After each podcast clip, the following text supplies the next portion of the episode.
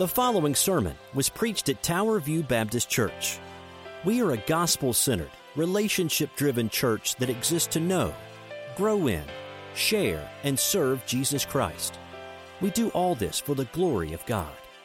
For more about us, please check out our website at www.towerviewkc.com. invite your attention this morning to Philippians chapter 1. Uh, wow, Philippians chapter 2. We're not going backwards, are we? We're going forwards. Amen. Philippians chapter 2, verses 12 through 18. Uh, before we get started, just a little commercial for you. A special thank you to uh, several people. I know Amanda Hinkle, uh, Jeff and Brittany Mueller, who are, I believe, uh, back there. Uh, the, they helped with the youth on uh, Tuesday night. You may not know this, but the youth were here from 6:30 p.m. to just before 7 a.m. And it was an all-night thing. I came at 2 a.m. and I was tired.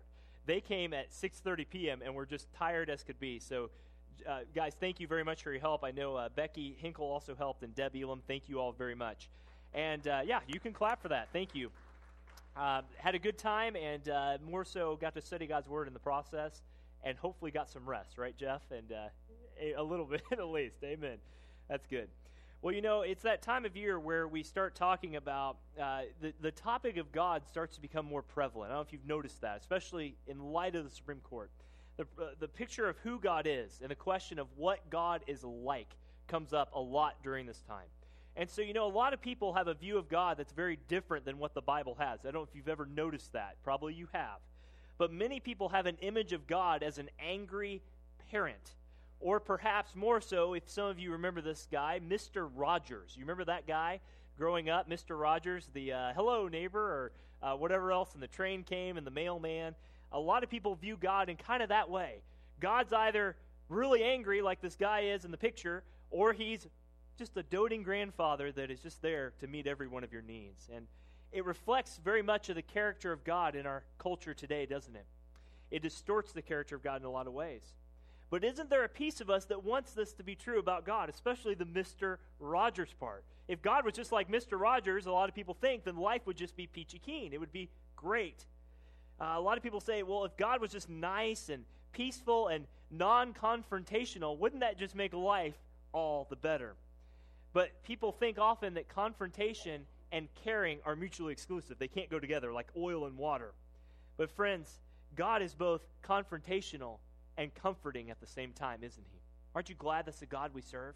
He's a God that's both convicting, He's a God that's both comforting, but He's a God that's both non conventional. He's not like our thoughts. And this is why in Psalm 76 7 it says this a psalm that's very famous, but one of the verses that comes out of the psalm it says, But you, that's God, you are to be feared. Who can stand before you in your anger? The acts of God are mighty. The theme of this psalm is a God who's powerful, a, a God who's to be feared. And so God is known, He's powerful, and He is to be feared above all other things. But in light of who God is, we don't often hear that in America today, too, do we? In light of even celebrating this nation's birthplace yesterday and birth date, what does it mean that God is a God to be feared? What does it mean as we go through Philippians, as we study what this next section talks about? How do we grow as individuals and a church in the fear of God? Why is that so important? Well, I'll throw this big idea out at you. I think this is so true. The gospel church, is the difference between having a biblical fear of the Lord and being afraid of him. And I'll just add this in like Casper the ghost. A lot of people think God's just going to jump out at him all of a sudden and say, boo, and there you are. And he's going to scare you. That's not the fear of God that we're going to talk about today. You see, because the fear of God is the death of every other fear. Knowing Christ is the difference between being rightly afraid of him and reverently fearing him. The fear of God is something that we need back in America. Would you agree with that? The fear of God is something we desperately need. And this morning, we're going to talk about three ways that Paul gives us. He's going to talk about gospel driven sanctification. That's a mouthful. What it means is, based on the fear of God, how are we to grow as Christians? How are we to grow as a church based on this thing? Well, Paul gives us three things, as usual, uh, that we can go through. Paul first says, You want to fear God and grow as a Christian and as a church, you need to work.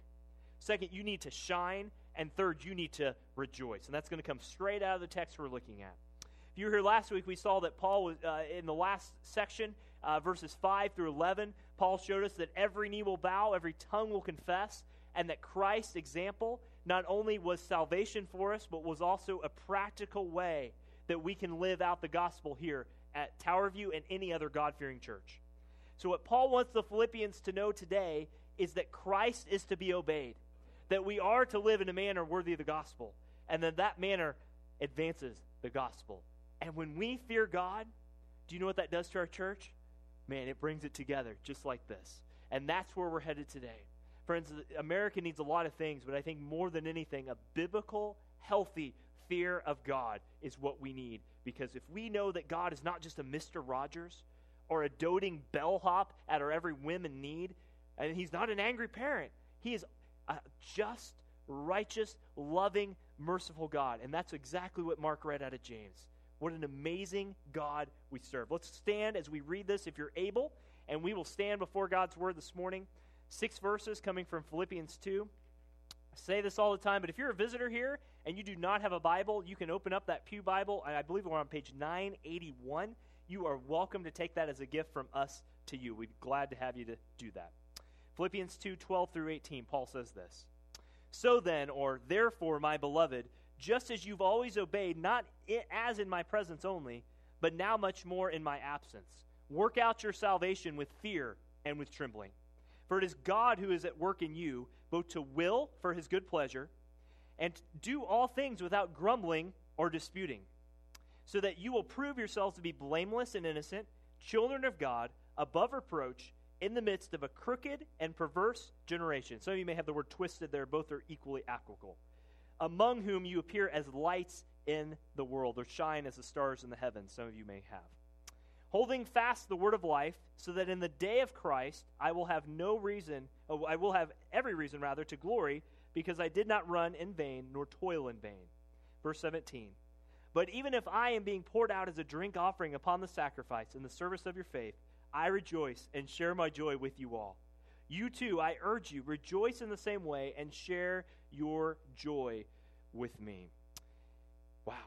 God is a good God, and we are going to pray before Him. Let's go as we uh, start off our study today. Let's bow our heads and let's go before the Lord. God, we thank you so much for this country we live in, but Lord, we pray that we would have a healthy, biblical fear of you, that we would work out our salvation, we would shine for you, Lord, and that we would rejoice at not only what you're doing in others, but also what we can do to help others rejoice with you. Father, we pray that's where we go this morning. But Father, may you be honored. May your uh, gospel be advanced. May your name be glorified. That's our prayer this morning. Father, we thank you for this. We ask it and pray it in Jesus' name. Amen. You may be seated. Thank you. You know, I'll be very honest with you. The verse, uh, verse 12 is a very controversial verse. And one reason why we preach verse by verse or section by section through the Bible is because we don't want to just give you the easy stuff. We want to make sure that you understand the Bible as a whole. And I hope you appreciate that. I hope you get that. We're not just cherry picking out what we want, we want to go exactly what God's Word is. This verse is very controversial. Did I say that? Verse 12. Let me read it for you again. So then, my beloved, or therefore, just as you've always obeyed, not so much in my presence only. That's not the controversial part. This is where most people get in trouble. But now, much more in my absence, work out your salvation. Wow, yesterday about 9 a.m., we got a knock on the door. And it was a friendly person trying to share a false gospel with us. And he very much said that I asked him, How do you, sir, how are you saved? And he said, You must be a good person, follow the commands, and that's how you get to heaven. Friend, this is not what this verse is talking about. When we talk about working out our salvation, we are not talking about bringing anything to the table. God put everything on the table. He was all in in Christ. When He said it was finished, it was truly finished. Amen? Paul is not telling them to work for their salvation. Paul is exhorting them as believers to obey the message of the gospel and grow in the grace and knowledge of Jesus Christ. Think about this. Ephesians 2 says we are saved by grace through faith. It is not of works, it is a what? It's a gift of God. Titus 3 5 says it's not by the works that you do. All of Romans, all of Galatians, just toss them out. If we believe we bring anything to the table for salvation, we have lost the gospel. That's not what Paul is saying here. So, what is he saying? He is saying, perhaps a better word or another Greek translation could be cultivate or carry through. Something is working inside of you that will grow out of you by what God has done. Paul is telling them to make their salvation fruitful here and now. Working out our salvation means that we do everything we can to feed this new life, this gospel centered life, to stimulate it, to enable it, to extend it, to develop it, and make it grow. That's what it means. Cultivate what God has begun in you. Now you say, well, Darren, we don't, we're not saved by our works. But, friends, do you understand that by your works you show whether or not you're saved? Ooh, think about that one for a second. You are not saved by what you do, but what you do shows whether you're truly saved. That's First John in a nutshell. But how are we to do this? This is where the next section comes in. We are to do it with fear and trembling. We are to do it with awe and reverence, is another translation. That Greek word there for fear is the Greek word phobos, which you could probably hear it in your mind. The, the word phobia comes from that. The word phobia back or phobos back then meant a panic. It's, it's, it's a soldier running from battle because he's so fearful of what's ahead of him. But more generally, the word fear or phobos means a fear in the widest sense, a respect, an awe, a, a grandeur, if you want to use a big word, for who someone or something is. And what Paul is telling them is that you, they're not trying to work for their salvation. They're not trying to work so hard that if they cross all the T's and dot all the I's, that God might save them. What he's telling them is, you have been saved by grace through faith in Christ. And this means with all humility, with all reverence, with all diligence, work out your salvation with seriousness and soberness. And sanctification, that's a big word we use around here. It's a big Christian word. It means to, to grow in Christ. Because growing in Christ, God takes very seriously. You know, something I think, and I mentioned this in the introduction, that's very much missing from church pulpits today, and I pray it never misses from Tower View, is that we must have a holy respect for a holy God with a holy hatred for our sin and the sin of this world. Isn't that a big difference from most pulpits today? Friends, it's a rare thing to divine Christians today as God fearing people, isn't it? Have you ever walked around and said, man, there's a God fearing person? You just don't hear it that much anymore. Why? Because we Christians must be more serious and sober and realize that our salvation was bought at an infinite cost, the cost of God's very own Son. Some out there would have you believe that uh, getting out of hell or getting to Jesus is just getting out of hell card, like you're playing a Monopoly board and you're getting ready to go into jail and but you just throw down that card. Look, I got my Jesus get out of hell card, and that's the boy. If that's our view of God, we have Mister Rogers pinned into a corner because that is not who God is. Because you see in verse 13 what God actually does for us. Look back at your text. We are to work out with salvation, fear, and trembling. Not a fear that is afraid of God. We should be rightly afraid of God, but a healthy fear of Him means that we respect His position. He's God, we're not. We trust Him for every detail. But Paul goes on. He says, God works, secondly, in our salvation. It is God who is at work in you. Take that guy who respectfully, and I respect his general look, he has the right to practice his religion, but it's wrong. But one thing that he did is knock on the door. But you know, he said it's he said the word I. I can't tell you how many times. Well, I have to do this. I have to do that. I have to do this. Friends, when it comes to salvation, you are called to repent and believe the gospel. But do you know whose work that is? That is God's work. Look at what the verse says. For it is God who is at work in you. Specifically, He's at work in you to grow you by His grace to be a more Christ centered Christian. But broadly, God is at work in you to bring you to Christ. What a glorious God. We've mentioned this so much, but guys, we were running towards hell, but God, in His graciousness, reached out and grabbed us so that we might have eternal life. No other God is going to do that in all creation. Aren't you glad? Would you praise God that He did that for you? Amen. God's gracious, D.A. Carson said it this way God's gracious, continuous, sovereign work in our lives becomes an incentive for us to press on with fear and trembling. James Montgomery Boice, a great commentator, said, No one can work out his salvation until God has first worked in him or her salvation. Why does God do this? Why does God continue to work in us even when he knows what's truly inside of us? Well, he does it because so that we would desire to please him. That we desire to please him. As He pours His power into us, we do things that bring Him glory. Take special note that it's His pleasures, not our pleasures. It's His will, not our will. It's His glory, not our glory, that makes life meaningful. When Paul says God works in you for to His will and to His pleasure, that is God's glory. But why else does God do this? He does it because He wants to see that desire of what pleases Him, and He does it to, so that we do what pleases Him. It's a desire to do it, and it's a doing to do it. You say, well, Darren, if God is sovereign, if God called our salvation, if God's the author of salvation, if God works in our salvation, then why don't I just take the easy chair, sit back, kick up my feet, and don't do anything? Then you have missed the whole point of Scripture. Friends, we have a sovereign God who knows every detail backwards and forwards. But at the same time, he calls us to live out the Christian life. You say, well, how does all that work out together? Welcome to the great mystery called divine sovereignty. Do not use God's gracious work in your life as an excuse to not walk for, live for, and desire to grow in Jesus Christ. There was a group of those people back in the 1700s. They were called hyper Calvinists. They believed that God was so sovereign in salvation that they didn't need to go out and share the gospel. Look, does God know who's going to be saved? Yes, He does. We better believe that, or else God doesn't know the future.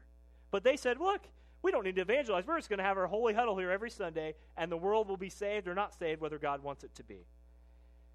Wow. Aren't you glad that God sent someone to share the gospel to you? Amen? Friends, that's a great thing. But what Paul is telling them is that you have to work out with fear and trembling. We fear and tremble before God because He gives us responsibility to grow in grace, but we also fear and tremble before Him because He is the enactor of that fear and grace and trembling in our lives. Know, it's like this story I heard uh, a pastor share. a boss received a, a reference call. Many of you have been bosses before and you've had to do this. They reference called someone who had applied to their company. And the caller asked, he said, How long did Mr. Michaels work for you? And the former employer said, I guess he was here about two months, or he worked for about two months. And the, uh, the, the reference caller said, Well, that's odd because on his resume, he noted he was with the company for at least two years. And unfortunately, the former boss said, unfortunately, he was, but he only really worked for about two months. It's very true. You know, and that's the case. You can be an employee and just sail through life. But, friends, if you're truly a Christian, you cannot just sail through life. You are called, you are commissioned, you are commanded. I'm commanded, we're commanded to grow in the grace and knowledge of Jesus Christ.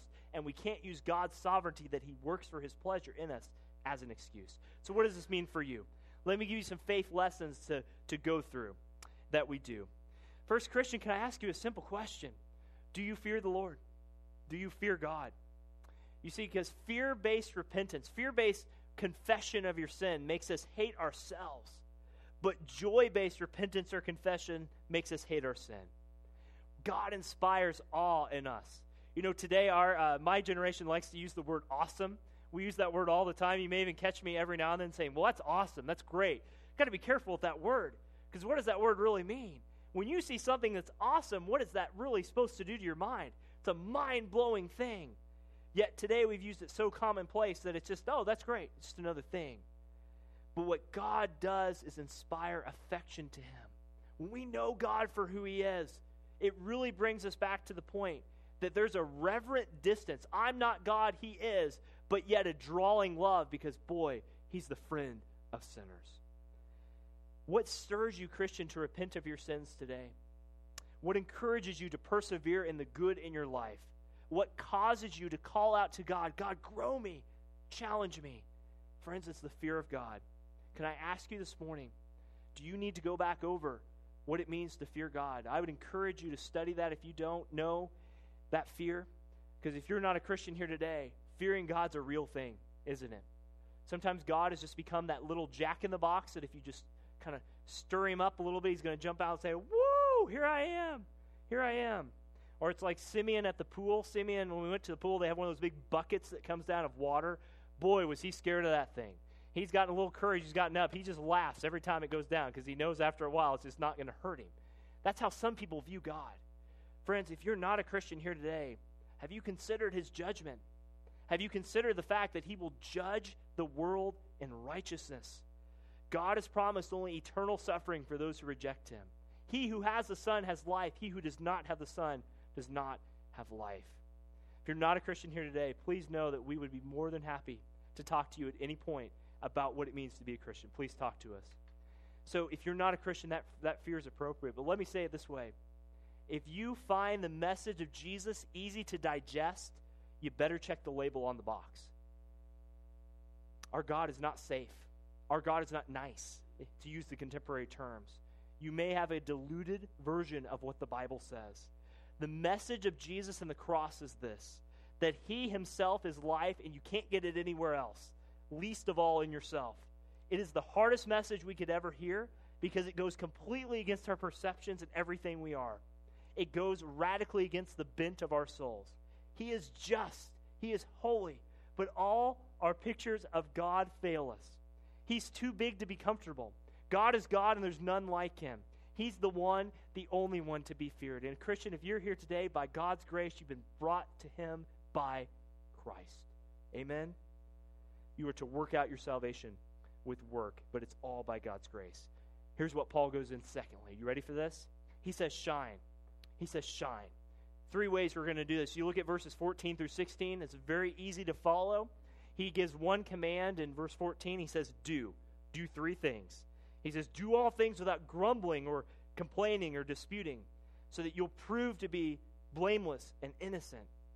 And then he says, Hold fast to the word of life in verse 16. We'll kind of go through those one by one. How are you to grow as a Christian in the fear of God? You're to work. Secondly, you're to shine, first off, by holding tight your tongue. It's hard, isn't it? That's on Facebook, that's on social media, that's in person, that's behind the scenes, that's in front of the scenes.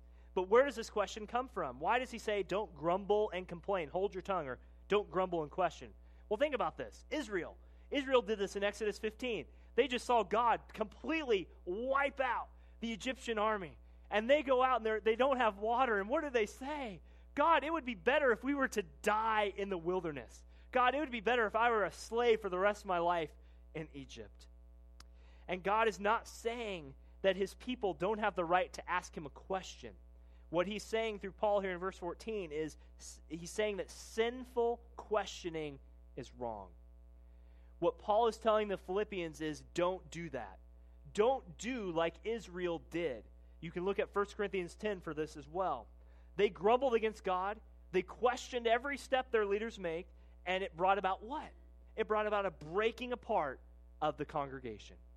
This is why in this whole chapter 2, Paul has been about unity of the church everything points back to unity in the gospel.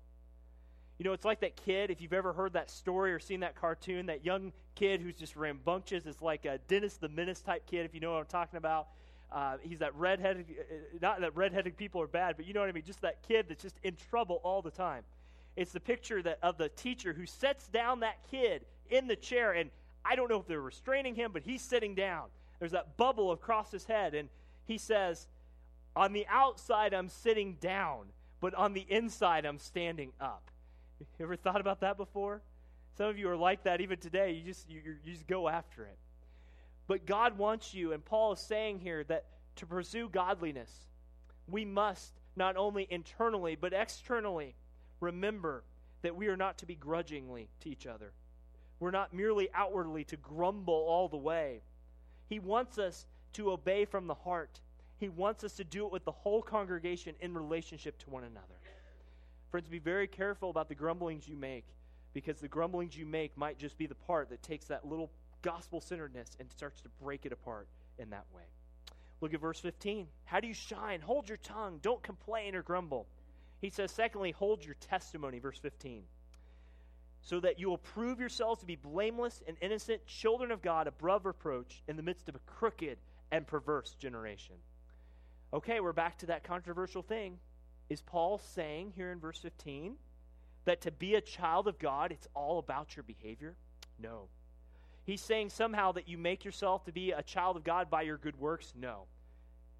What he's saying is that children of God show that they're children of God by the way that they live. He's saying you show your adoption by God in the Holy Spirit by the life you live. He's saying you know whose child you are by your behavior. You show whose father you are, whether lowercase f or God the Father, by your obedience, by your deeds. Paul is saying that you can say you're a Christian, but maybe not truly live it out. Look, we believe that you are saved and you are truly saved forever if you're saved. Amen? Congregation, amen? That's you better say amen because that is a good one. Because look, we do not believe you can lose your salvation. If you are truly in Christ, you are caught in Christ forever. You can't walk away from it, can't throw it out because it's God who started it, it's God who's going to finish it. Philippians 1, verse 6. But what Paul is saying is that together their testimony is to be a witness to the world. And that together their testimony is to be something that is so shining forth that the crooked and twisted generation they lived in then is going to see a difference in their congregation. Paul started out by saying in the last verse, don't do what Israel did. But in verse 15, he's saying, do what Israel didn't do. Do you know that Israel was called to be a light to the nations? They were called to be the source of light to all the nations. People would come and see that their God is different. But they didn't do it, did they? First of all, they were supposed to be children of God. They were supposed to walk according to his deeds, and they did absolutely everything opposite of that, for the most part. But they didn't do it. And so Paul's prayer is that during this time, that these Philippians would hold tight their testimony. Do you notice that phrase, crooked and twisted generation? I don't know if you can get that picture in your mind.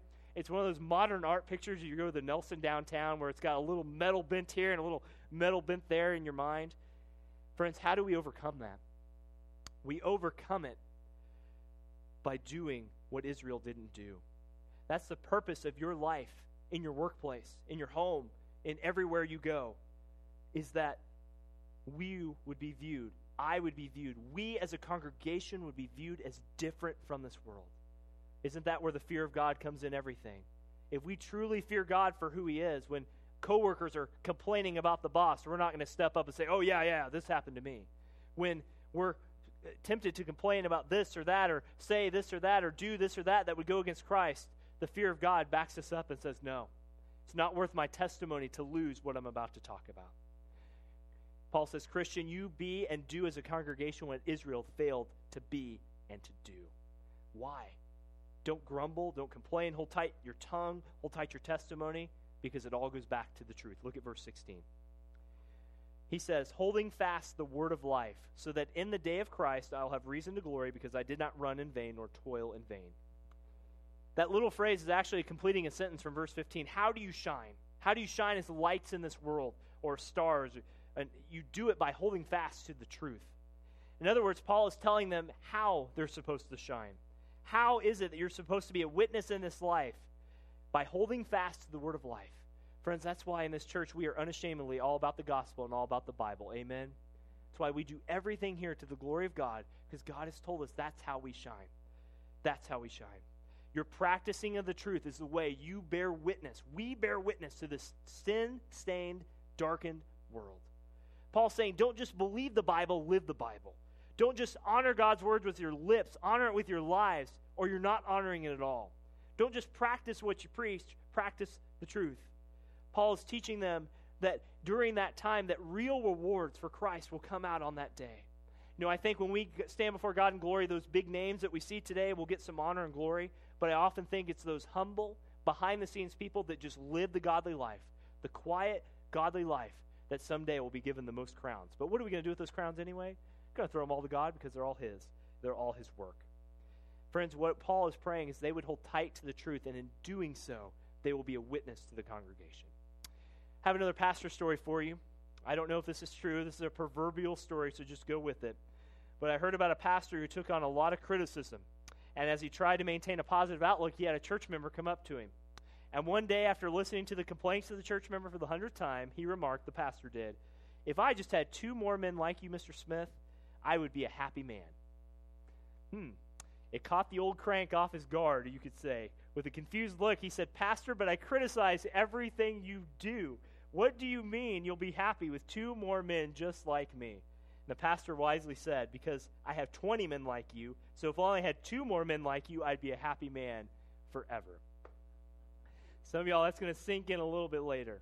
He's, Look, grumbling and complaining are not ultimately about anything about except your heart's responses to circumstances.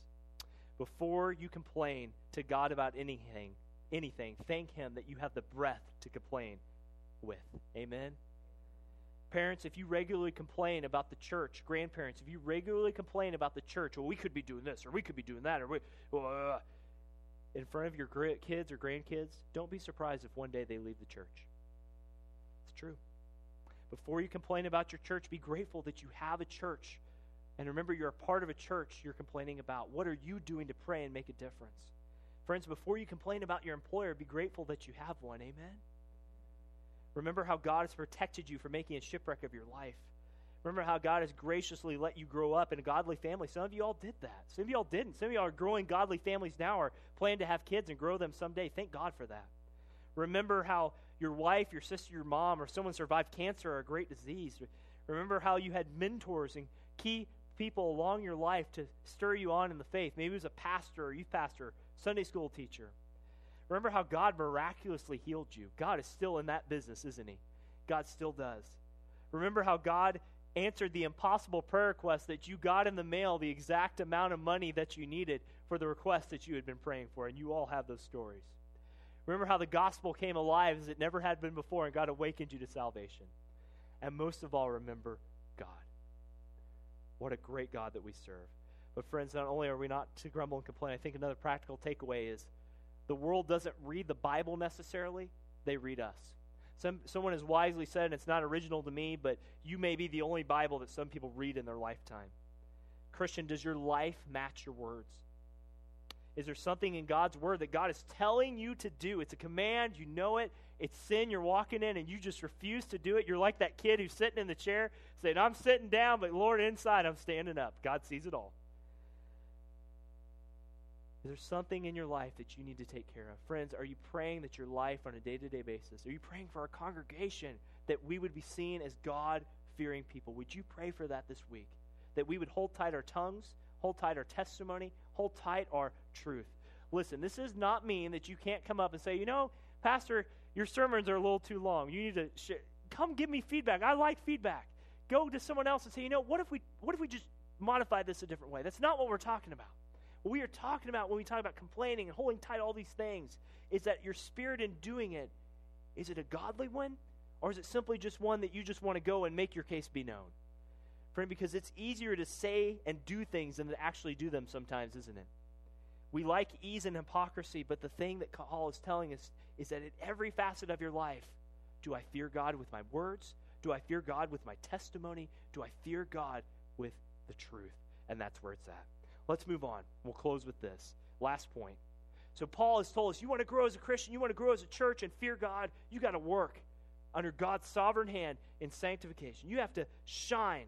But lastly, you need to rejoice. Look at verse 17.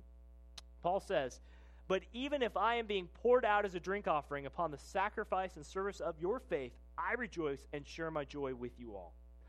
In other words, Paul's saying to the Philippians, Philippians, do you understand what's going on here? Your sanctification, your growth in Christ is very expensive. God wants you to grow in grace and be like the Lord Jesus Christ, that He is willing to pour me, Paul, out as an offering to be more like Christ, so that you will live the Christian life. You know, that word drink offering there, that has a weird connotation in our thing. Uh, I don't know if you noticed, we don't have any lambs out there being sacrificed today. That was last week if you were gone. Uh, some of you all missed that. We'll be doing it next week. No, I'm just kidding. But drink offerings were a part of everyday life, whether you were a Jew or not. Basically, you would kill an animal and you would take the blood, you sprinkle it on the altar that you were doing, and the carcass of the animal would be consumed by the fire of the altar.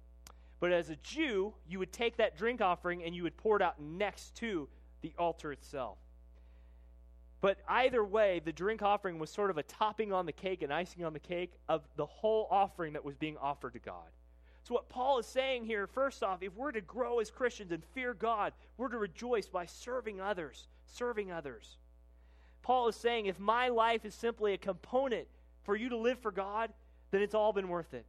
I'll be more happy, in fact, and I'll be rejoicing. Paul is teaching here how expensive it is to use that word to be a Christian. Friend, are you willing to serve others at the expense of your time, of your resources, of whatever's going on in your life? Are you willing to put down your service for others in that way? Paul was willing to give his life so that this church may grow. That's tough. I remember when I interviewed at Sycamore Hills Baptist Church, uh, Tim Sennett, who's a godly man, I've known him for years, looked me square in the eyes. I didn't know how to answer him at first. He looked me square in the eyes and he said, Darren, he said, Are you willing to give your life for these youth? It's a first interview question out of the gate. Well, uh, if I say no, I'm walking out the door. I, I will, but I, you know, it's one of those things you say yes, but you think about that and the ramifications. That's a lot. Friends, are we praying that no matter what the cost, as this culture changes, that we are willing to stand as Christians as we serve one another? They will know we are Christians by our love, by our love. And he also says in verse 18, kind of connected to that, and the second subpoint, he says, Be glad with others. Look at verse 18. He says, You too, that's y'all. That's everyone in the congregation. I urge you or exhort you, rejoice in the same way and share your joy with me. Paul says, it's not, I'm, it's not just that I'm glad I'm being poured out. I'm willing to do that, Philippians. It's not that I'm rejoicing. He says, He wants you to rejoice and be glad with Him. It's one thing for you, me as a pastor, as paid pastoral staff, to say, oh, that's part of my job description. Friends, that's a real battle for a pastor. You ever think about that? We get paid to do this thing called ministry, but our heart is to serve freely and do those things. We have to take care of a family. You do the same thing. You have to work jobs. Some of you would, if you could, financially, you would give up everything and go serve in a foreign country. How many of y'all would do that, honestly? Many of your hands would go up. It's tough. God has put you in a place where you are to serve and rejoice with others because that's where He's called you to do. In other words, Paul's saying, if you don't rejoice as I'm poured out like a drink offering, if you don't rejoice in my sacrifice, you're not getting it. Friends, when you've already been given everything by Christ, you can't lose anything that matters. When you have already been eh, given everything in Christ, you can't give away anything that matters. When you've already been given everything in Christ, no one can take away anything from you that matters. Let me give you a quick illustration of this. Here's a picture of a young lady. This is not a true story. I just want to paint a picture for you. Let's say if a young man or a young woman graduated from KU Med. I, am sorry to say they are a good medical school, but I am an MU fan. I'm just going to throw that out there while we're here. Let's just say someone graduates from KU Med, gets their degree, and, and they're a doctor. And they, they come to me and say, you know what, Pastor Darren, I think I'm going to go to Midwestern Seminary and get my degree in ministry because I want to go on the field as a missionary medical person and they graduate with honors three years later. We celebrate with them, and they go off to Pakistan. God calls them to Pakistan. And three months later, they die at the hands of a radical Muslim. Our tendency would be to say, isn't it? What a waste of a life. What a waste of a life. What a waste. That's our natural tendency, honestly. That's, that's what I thought at least. We know deep inside there's more meaning. But, friends, what Paul is saying is that no, don't you understand? God is ready to pour me, Paul, out as a gift. And Paul is telling them that the, ga- the gift of sacrifice is more than just the time they spend on the field. It's the heart, intention, and the fear of God that they have. Are you willing? Am I willing? Are we willing to put it all on the line for Christ in this world and in this culture? Let me end with two quick things. What does this mean for you practically? Friends, J.C. Ryle, if you ever get a, uh, if you want a book recommendation, a lot of you ask for book recommendations. J.C. Ryle's book called Holiness is the best book you can read on the topic, probably within the last 150 years. And yes, he is an old dead guy, by the way. Some of you want to know that. But, friends, seriously, J.C. Ryle writes like you and I are talking. Go read his book, Holiness. You can find it online for free, please. He said this in this book. He said, A cheap Christianity that offends no one, requires no sacrifice, and costs nothing is worth what? Nothing. Everyone wants to be a hero today and get their 15 minutes of fame, but no one wants to sacrifice anything. Friend, what are you willing, Christian, to do to sacrifice to fulfill God's purpose for this church and the Great Commission to share the gospel around the world? Whatever it is, if I can be so frank, is your God or is my God, is our God, and it's robbing you, it's robbing me, it's robbing us. No sacrifice we offer to God can cover up our disobedience to the will of God. Worship is offering our whole selves to God as a living sacrifice, Romans 12. And worship is so much more than singing. And Mark, thank you for leading us in worship every week. But isn't it true that our lives are to be patterned after worship. That when we're clocking in at work, that we're doing dishes, we're changing diapers, we're whatever we're doing, it's all to the glory of God. Every small step. You know what? You want false converts in this church, people who walk the aisle but walk away from the faith, a faith they never had, if I can say that. Tell them there's a free gift that requires no sacrifice. But, friends, the truth is this if there's no crown, no cross, there's no crown. And that's the truth of Christianity. That's the truth of Christianity. What does this mean for the local church, for us here at Tower View as we talk about things? Let me say it this way Biblical friendship is the most important, least talked about relationship in the church itself. You know, oftentimes our best friends are those outside the church. You ever noticed that before? Friends, you have more people in this church who you have more in common with than you know. Most of all, the gospel of Jesus Christ. But how do you select your friends? How do you select your friends?